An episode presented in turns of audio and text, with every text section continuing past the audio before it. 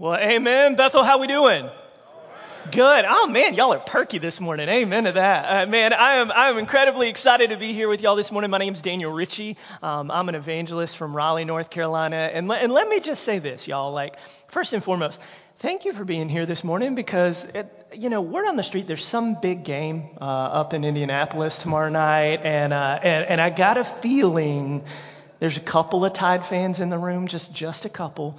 Um, so so you could be you could be up north right now, but you're here, man. You're you're you're you're together. You're gathered with God's people, and man, I I, I greatly appreciate that. I know in our household, uh, I have a nine-year-old boy that's a Crimson Tide fan. I'm praying for his salvation. Um, you know, I'm like, I've, I've been trying to like reason with him. I'm like, son, this is like rooting for Darth Vader. You know, like, yeah, sure, he's he's built a great empire, but it's like him. You want to hitch your wagon to, to that dude, the bringer of death and destruction? Like, come on, man. Uh, but you know, he's he's tried and true. Like he's he he loves his tide. So uh, tomorrow night we will we will sit in our living room and with gritted teeth I will say roll roll tide. Um, so so uh, man, uh, I'm I'm with y'all in, in that wagon. But y'all this morning Man, what I want to do is I do want to spend some some time in God's Word, and and in a moment we'll uh, we'll dive into Philippians chapter three. And so,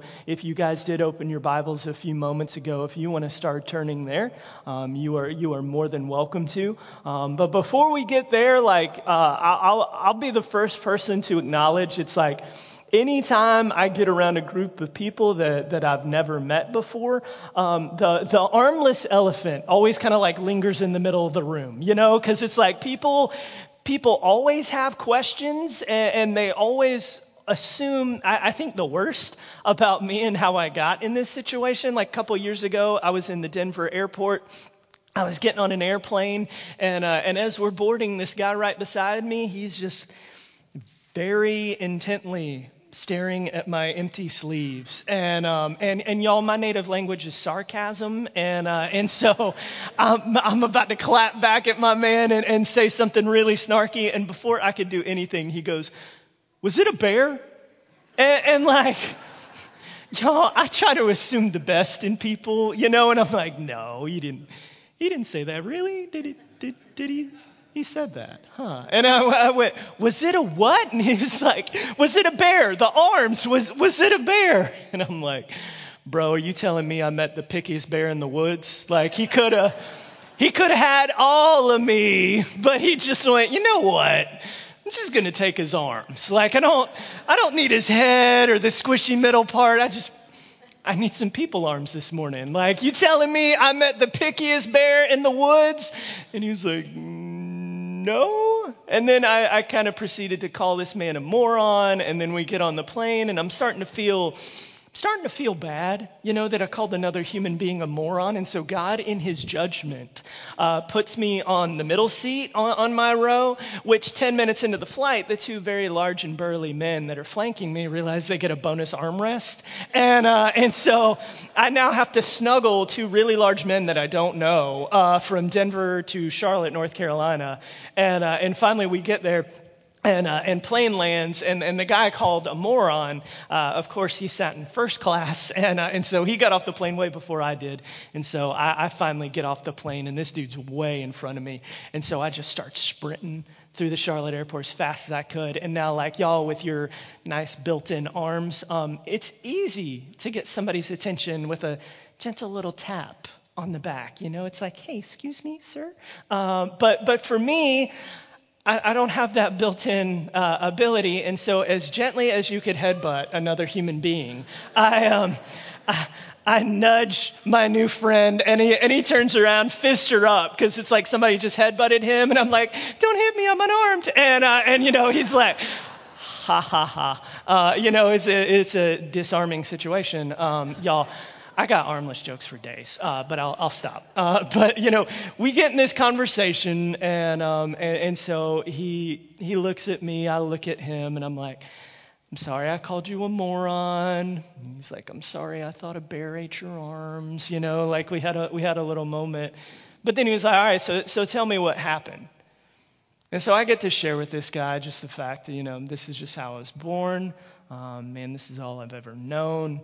Um, but then it's like this this conversation starts to evolve, and um, and, and so he's he's asking like follow up questions like, well, how'd you get through it? How'd you manage it? How'd you deal with it? And it's like this little apology conversation turns into a 30 minute gospel conversation right there in the middle of, Charlotte Douglas International Airport, all because uh, of, of how God has, has fearfully and wonderfully made me. And now it's like in, in the world's terms, like this, this equipment I came with, this, this is a definite uh, negative. This is a definite loss. And, and you know, it's like, would, would my life be easier if I had, you know, those, those nice things like thumbs and fingers and a wrist? Absolutely. Like, y'all try to go, go home today if you really want to, like, um, just, just put yourself through, through toil and trial, uh, go home, try to write your name uh, with, with, your toes and, uh, and, and see how that goes. Because it's just like feet were not meant to, to hold a pen in between your toes and write. Feet were not meant to um, you know, be the principal way that you type on a keyboard and use a mouse. Feet were not meant um, you know, in, in this world that we live in that's made for people with arms, by people with arms. Feet were not meant to, to open these doors with the, the hydraulic door closers on them. You know, it's like there, there's so many things that it's just like my life certainly would be far less complicated um, with arms than without. But it's like for, for me, y'all, like by God's grace, I think so many of the things that doctors told me that I would never do, God in His kindness has allowed me to do. Um, you know, from from writing to um, just doing normal everyday things around the house, laundry, dishes. I, I cook, but I'm probably like most men in this room. I cook poorly. I cook mac and cheese, and I burn stuff on a grill. Like that's that's about that's about all I can do around the house when it when it comes to stuff like that. Um, but, but for me, even though I've lived a life that I think looks a lot like everybody else's, you know, I, I grew up, I think, stacking up what in my eyes was a loss and a negative, and stacking up in, in my eyes what, what was a positive, what was a win, what was a sign of hope. And I remember sitting there as a 15 year old, and I'm comparing my life to everybody else's life that was around me. Everybody else with their two arms and their ten fingers. And I remember, even though I, I had gone through church, I had two kind and loving parents that took me to church, that, that shared with me the, the, the hope of the gospel and the love of Christ in my life. Just as I looked around, as I compared my life to everyone else's, I thought, well, why doesn't God love me like He loves you? Why do I have to sit down at, at my high school cafeteria and I'm the only person that has to eat a piece of pizza with his toes? Why am I the only person that, that when I go into a grocery store, that everybody's like stopping and staring and pointing?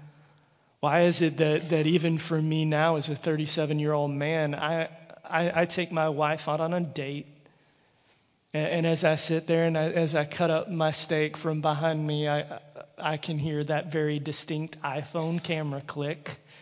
You know, somebody snapping a picture of, of me out on a date with my wife, just trying to live my life, but somebody else wants to wants to text it to their homies, to their friends, and be like, "Yo, check this guy out." I sat there as a teenager and go, God, why is my life like this? God, why do I have to walk in a fishbowl? God, why is everything so hard? God, why can't I just be like everybody else? I was viewing God's love and God's kindness and God's grace towards me on my terms. But man, as a as a 15 year old, God used a just in, in only a way that God can bring someone to Christ. God used a dodgeball lock in um, of all things to, to bring me to Christ. Now, listen, armless people are good at a lot of things. Dodgeball is not one of them. You know, like we can't throw, we can't catch, we're a pinata. Uh, you know, like that, that's kind of how dodgeball goes for us. And so it was a night of misery But then towards the end of the night, I'm just sitting out, I'm, I'm off in the bleachers. And, and the student pastor of this church, he comes up to me and he starts to talk to me. And it's just small talk. Hey, man, tell me a little bit about yourself. Tell me about where you go to school, what you do. And in the midst of this conversation, I think he could sense just the heaviness on my own heart. And he asked me, You don't like your life, do you? I'm like, No, dude. No, there's nothing good about this. There, there's, there's no way that God loves me. There's no way that God can use me. Like, bro, what's, what's even the point? How does God love a life like me when the rest of the world looks at me and they just see me as broken, as hopeless, as just a picture of everything that no one else wants to be? And this man sits with me for more than an hour and he lays out God's love for me that's laid out in Scripture from Psalm 139 that God fearfully and wonderfully made me, even when I was still in my mother's womb, that God did not make a mistake when he crafted me in my mother's womb, that God formed and fashioned me to show his works in the world. But God also shows his love for me that as I sat in that gym that night, I questioned everything about God. What God did is he sent his best, he sent his one and only son to take on flesh, to live a perfect life that I cannot possibly live, to die a death that I most certainly should die as someone who is a sinner and who is a rebel and who is disobedient to the commands of God. And God raises Christ to life to show his power over both sin and death and to all who trust in him and rest in him. He adopts them into the family of God and then he sends them out on the mission of God. This man spends more than an hour laying out for me God's pursuit of me through his word and through his gospel. And y'all, that night changed my life. That night for me to trust in and rest in not only like Jesus is my Savior, like, not just resting in Jesus as a get me out of hell card, but for me to build my life on the person and work of Christ, for me to find my value, my hope, my strength, my purpose, my everything in the person and work of Christ changed everything about it. And y'all, for some of us in this sanctuary this morning, much of the same might be, be able to be said of you. It's like you look at your life right now and it, and it feels like it's more defined by loss, losses than wins. You look at the things around you and, and you see just, just a void of grace. But this morning, what I want us to see as we look in the book of Philippians, as we look in what many biblical scholars call the book of joy. I pray that for us, as, as we read through God's word, that we would be encouraged that for so many things that we count as loss, what we have in Christ is so much greater of a gain. So if you would read with me Philippians chapter 3, we'll read verses 8 through 14. In God's word, it says this Indeed, I count everything as loss because of the surpassing worth of knowing Christ Jesus my Lord. For his sake, I've suffered the loss of all things, and I count them as rubbish in order that I may gain Christ and be found in him, not having a righteousness of my own that comes from the law, but that which comes through faith in Christ, the righteousness from God that depends on faith. That I may know him, the power of his resurrection, that I may share in his sufferings, becoming like him in his death, that by any means I may attain the resurrection from the dead. Not that I've already obtained this or that I'm perfect, but I press on to make it my own because Christ Jesus has made me his own. Brothers, I do not consider that I have made it my own, but one thing I do, forgetting what lies behind and straining forward to what lies ahead, I press on toward the goal for the prize of the upward call of God in Christ Jesus. Let's pray. Father, I do just pray that in these next few moments, as we look at your word, as we look at your challenge towards us, your grace towards us, that Father, we would be faithful to look at grace and to not look at the loss and brokenness of this world to define us. Father, this morning, work through your word. May your spirit mold and shape. May your spirit break hard hearts. All in your name. It's in Jesus' name we pray. Amen. So, just a few things that I want us to see from, from this scripture this morning. And then the first thing I, I want us to see is this, and it's not exactly a, a sunshine and rainbows point, uh, but, but the first thing is this, is we're bound to lose. In this life that you and I, we, we are bound to lose. You see Paul, he says right there in verse 8, he says, I count all things as loss because of the surpassing greatness of knowing Jesus Christ as my Lord. And he says, For his sake, I've suffered the loss of all things. Like, y'all, if, if we're to dip into church history, if we're, if we're to dip into what we see in the book of Acts, I mean, if, if we're completely honest, the worst earthly thing that ever happened to Paul was meeting Jesus on the road to Damascus. The worst earthly thing possible was that moment. Because honestly, like before Christ, Paul had everything. Before Christ, Paul had wealth. Before Christ, Paul had power. Before Christ, Paul's name was known and it was feared. And then the moment that he met Jesus on the road to Damascus, that all went away. His relationships, his job, his power, his wealth, it all evaporated.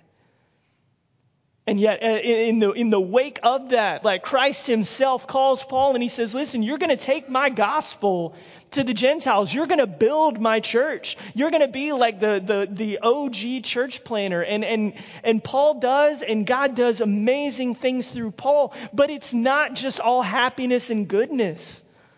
Like in the midst of Paul being faithful to the call that God had put on his life, there's just unending and unrelenting trial. Like Paul lays it out in his, his letter to the Corinthians in 2 Corinthians chapter 11, verses 23 through 29. Paul lays out all the things that have happened to him just because of following Christ, just because of, of being a minister to the gospel. And he says this Are they not all servants of Christ? He's talking about people who are, who questioning his apostleship, questioning, um, I, I think, in a lot of ways, his heart. Paul says, Listen, I'm a better one. I'm talking like a madman with far greater labors, far greater imprisonments, with countless beatings, and often near death. Five times at the hands of the Jews I received 40 lashes, less one. Three times I was beaten with rods. Once I was stoned. Three times I was shipwrecked. A night and a day I was adrift at sea, on frequent journeys, and dangers from rivers, dangers from robbers, dangers from my own people, dangers from the Gentiles, dangers in the city, dangers in the wilderness, dangers at sea, danger from false brothers, and toil and hardship through many sleepless nights, and hunger and thirst, often without food, in cold and in exposure. And apart from these things, there's the daily pressure on me of my anxiety for all the churches. Who's weak and I am not weak? Who is made to fall and I am not indignant? Like he, he's saying here, he's like, guys, I, I, I've, I've been through it. I have suffered. I, I have, I mean, Paul multiple times was near death. Paul multiple times loses his freedom all because of the gospel that he proclaims, all because of the Jesus that he would follow. And yet in verse 8, what does he say? He says, I count them as rubbish in order that I may gain Christ. And then in, earlier in the verse, he says, I count everything as loss but because of the surpassing worth of knowing Jesus Christ as my Lord. Paul can look at all of the things that he's sustained in his life, and he says, you know what? At the end of the day, it's worth it. It's worth it. I don't, I don't push that loss to the side. He says, you know, he's listing it out to the Corinthians. He's counting it here in Philippians chapter 3. Listen, for some of us in here in this room, we've been through some things. Even in the past 24 months. Maybe our life has been more characterized by loss than it has been by gain.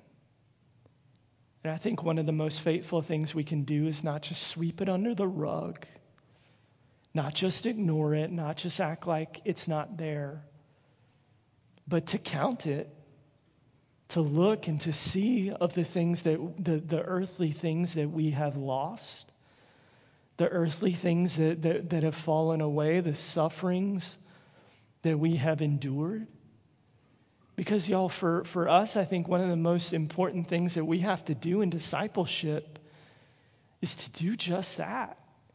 Like, I think for so much in the American church, we think following Jesus is just nothing but like sunshine and rainbows. And I don't know why. There's, there's like this cultural maybe misconception that the moment you chase after Jesus is the moment that, that trials stop happening. It's the moment that everything starts going right, and that's not the case. Jesus says in John 16, I've said these things to you that in me you may have peace.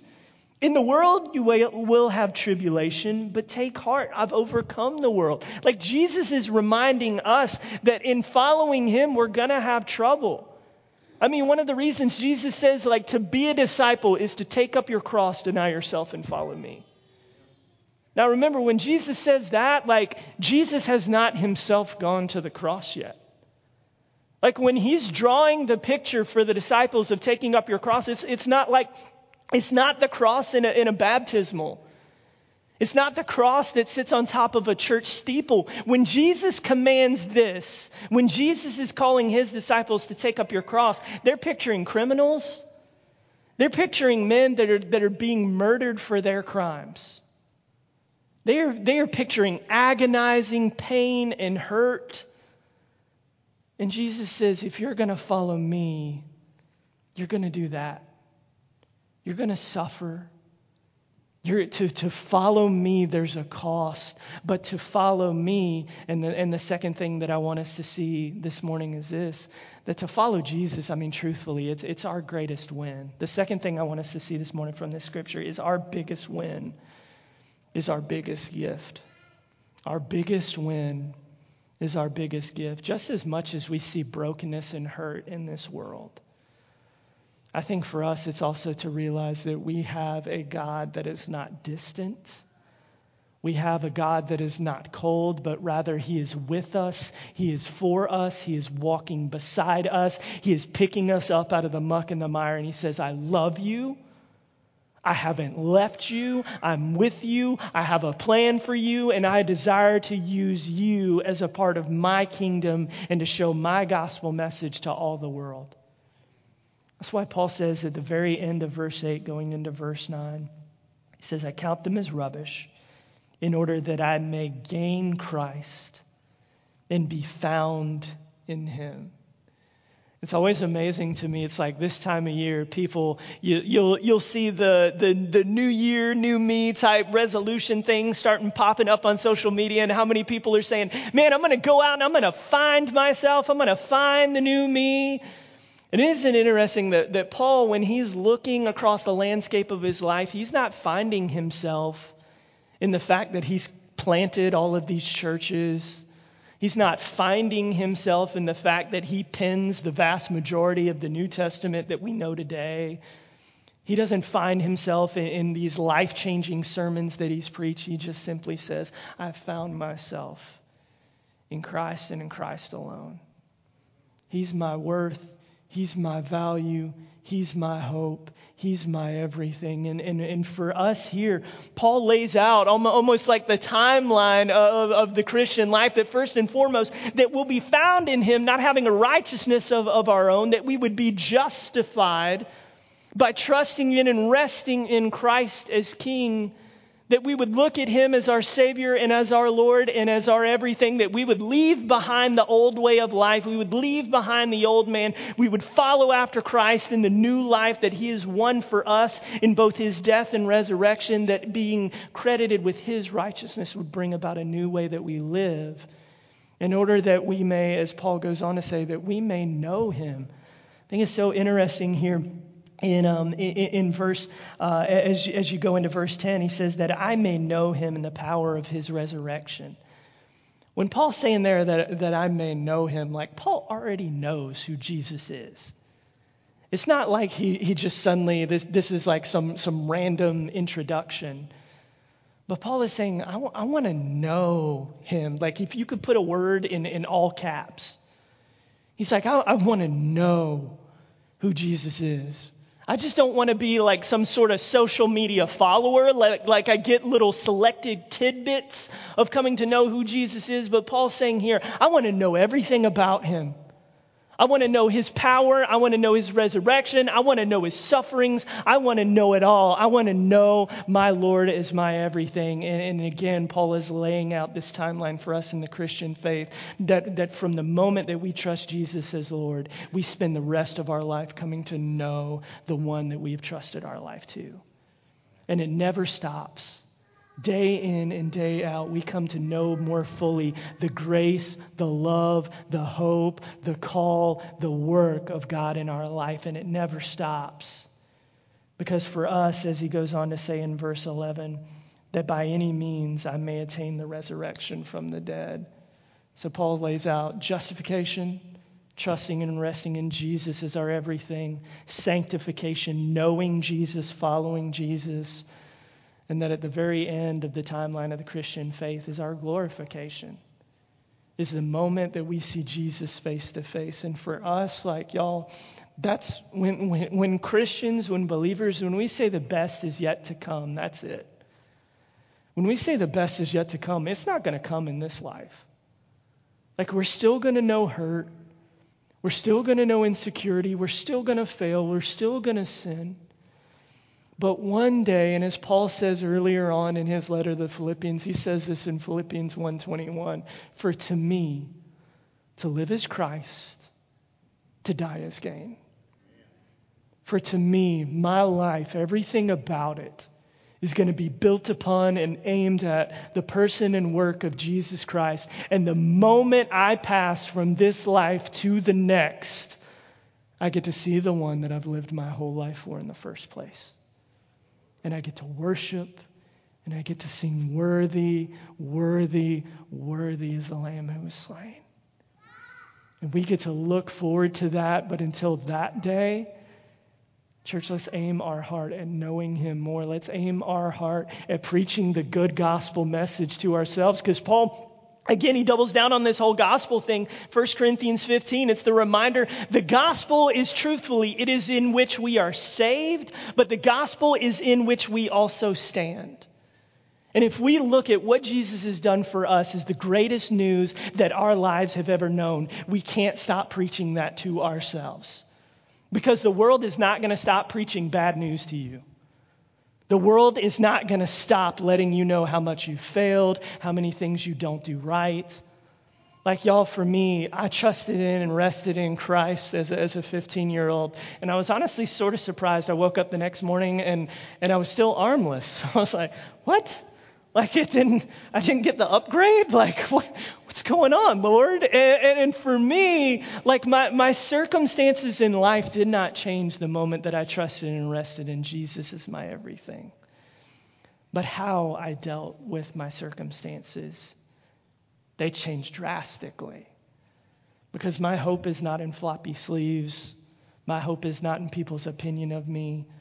My hope is in the pronounced love that Jesus proclaims over me. Because, y'all, there, there's still hard days for me. Even as a, as, as a guy who now I've been a believer for 21 years, I've preached the gospel for more than two decades.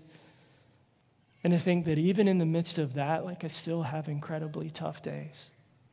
I still have days where I have a little nine year old boy that, that loves Crimson Tide football and that, you know, right after he, he watches Bryce Young tear somebody up and he wants to go out in the backyard and reenact all the plays that, that he saw, if he had any other dad, he could go in the backyard and play catch. But because I'm his dad, he doesn't get to do that. Or to think that I have a six year old little girl that loves her daddy so incredibly much and I think that one day, I'll, by God's grace, I will walk my little girl down the aisle and give her away to be married. But when I do that, I'm, I'm not going to be able to, to hold my little girl's hand. Or to think when she falls down and skins her knee, any other dad can pick his little girl up and hold her tight and love on her and tell her it's going to be okay. And I don't, I don't, get to do that. And there's times when, when, because of my circumstances, I don't feel like I'm good enough. Even this many years post, trusting in Jesus is my everything. And that's why for us, we have to faithfully preach the gospel and apply the gospel to our hearts and our lives day in and day out because the bad news does not stop. The losses don't stop coming. But the good news of Christ doesn't relent either. And so for us, we have to faithfully go back to that and to realize that the gospel is not ground level Christianity. The gospel is in which I, I am saved and in which I live and in which I stand. So finally, church, this morning, the last thing I want us to see is this, is that we need to chase Jesus with all we have. We need to chase Jesus with all we have. In, the, in these last few verses that we read, Paul saying, listen, I haven't obtained it. I'm not perfect. But I press on to make it my own because Christ Jesus has made me his own. Brother, I don't consider that I've made it my own. But one thing I do, I forget what lies behind and I strain forward to what lies ahead. I press on to the goal for the prize of the upward call of God in Christ Jesus. I think it's wild that here's the guy that it's like he single handedly penned the vast majority of the New Testament. He is he's such a pinnacle figure of the New Testament. And yet, even in the midst of all of that, he can say, Listen, I haven't made it. I'm not perfect. I'm not finding myself in the things that I've done. Because, like, here's the thing when Paul's saying, like, forget everything that lies behind, Paul's, Paul's not saying just forget every single little thing that you've ever done He's not saying don't forget the graces of God in your life. He's saying don't, don't forget the, the, the lessons that you've learned from your failings and your weaknesses. Paul's not saying to scrub that, but Paul's saying don't find yourself in that. And a lot of us in here, we define our lives by either what we have done, good or bad. Maybe some of us, we find ourselves in the sins that have been committed against us the sins that we ourselves have committed. Some, some of ourselves, we, we find ourselves in, in accolades, in our job, in the square footage of our house, in what sort of vehicle we drive, what vacation we go on. Paul's saying, yeah, you can forget all of that. Lay all that to the side. But in view of the grace, in view of the lessons, in view of the promises of God, I want you to press forward, to not stop, to chase after Jesus with everything that you have, that you may know him more fully and that you may proclaim him to every single person that you meet along the way. Because, church, that's the point. Like for all of us in this room, it doesn't matter if you're 15 or if you're 85, God's not done with you. It doesn't matter if you're sitting here in this room and you're not a believer, or if you're sitting here in this room and you've been a Christian for every conceivable memory that you ever have in your life. God's not done with you. And for us to realize that God, in His grace, has formed and fashioned you to show the world more of Him. Like Genesis 1:27, we see this intertrinitarian conversation go on. And the Trinity says, as, as, they get ready to form and fashion Adam, they says, let us make man in our image. Let us make each and every person in this room in our image that we may show our glory, that we may show the world more of, of who God is. That's your sole purpose in this life. And it is for you to realize that every square inch of what you have in your life is to display more of Him. And that doesn't just mean your Sundays that you're here on this property. But truthfully, your act of worship occurs when you walk out of these double doors in the next 10 minutes. Your worship comes when you step into your family, when you step into your home, when you step into your workplace, when you step into your school. That's your opportunity to make more of Jesus known to the world. And y'all, those opportunities, they come in all sorts of shapes and sizes. Those opportunities, they're, they're always there if we're just willing. You know, last month, man, I, I, got, I got my best Christmas gift in the world. My, my six year old little girl trusted Jesus as her Lord. Just one night, we're, we're having a little family devotion, and she's like, she described it. She said, My heart just leapt out of my chest. And I was like, I want this. And I'm like, all right, girl, let's do it. And, uh, and so, you know, that night she trusted Jesus as her Lord. And I was such a, such a proud little daddy. We've, we've been trying to plant gospel seeds in her heart for months and months now. And it was so wild that also last month she she walked in her first little parade. She was in a uh, she's in like this ballet group, and uh, and so they didn't dance or anything in the parade. They literally just walked and waved. And um, and as they were getting ready to do this, my little six year old girl, she's sitting there and she's she's stretching, you know, doing doing the whole ballet thing, and she sees there's a there's an older girl in, in her ballet group, a nine year old, that she's crying and, and she's just this, I guess, come to find out this little nine year old girl's just really scared that all of these people are going to watch her as she walks through this, this parade. And my little six year old girl, she looks at her and she goes, Listen, sometimes I get scared. Or sometimes my daddy gets scared. She was like, My daddy, he, he, he travels all around and he tells people about Jesus, and, and he's been doing that for a really long time. But you know what? Every time my daddy gets up, he almost feels like he's going to throw up. And I'm like, Thanks, babe. Like, way to. Way, appreciate that. I mean, it's like, I mean, it is true. It's, it's like, you know, I, I had, I had inscribed that little lesson on my little girl's heart just, just a month or so before. Like she was feeling scared and she was feeling like she couldn't do something. I was like, baby, ask me when I preach. Like, baby, I hate people. Like, I just, I don't like human beings, you know? And, uh, and I get, I get anxious. I get scared every time.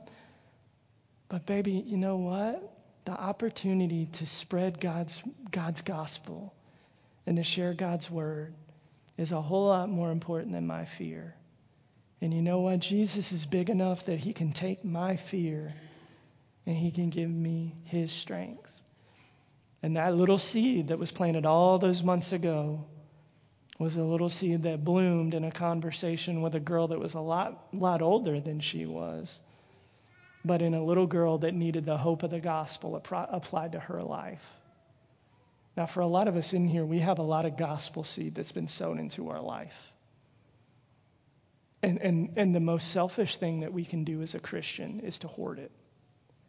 The most selfish thing that we can do as believers is to have the greatest news the world has ever known and to think it's just our news. Because it's not. The greatest news the world has ever known in the gospel of Jesus Christ is worth getting out there. It's worth me being uncomfortable for. It's worth the cost of relationships. It's worth the cost of my own name to be found in Him and for the world to be found in Him. It's our greatest hope and it's our greatest call. And so for us, we don't stop chasing that. For us as His church, our worship starts in 15 minutes. Our worship starts when everything here goes dark. And I pray that that's true of you.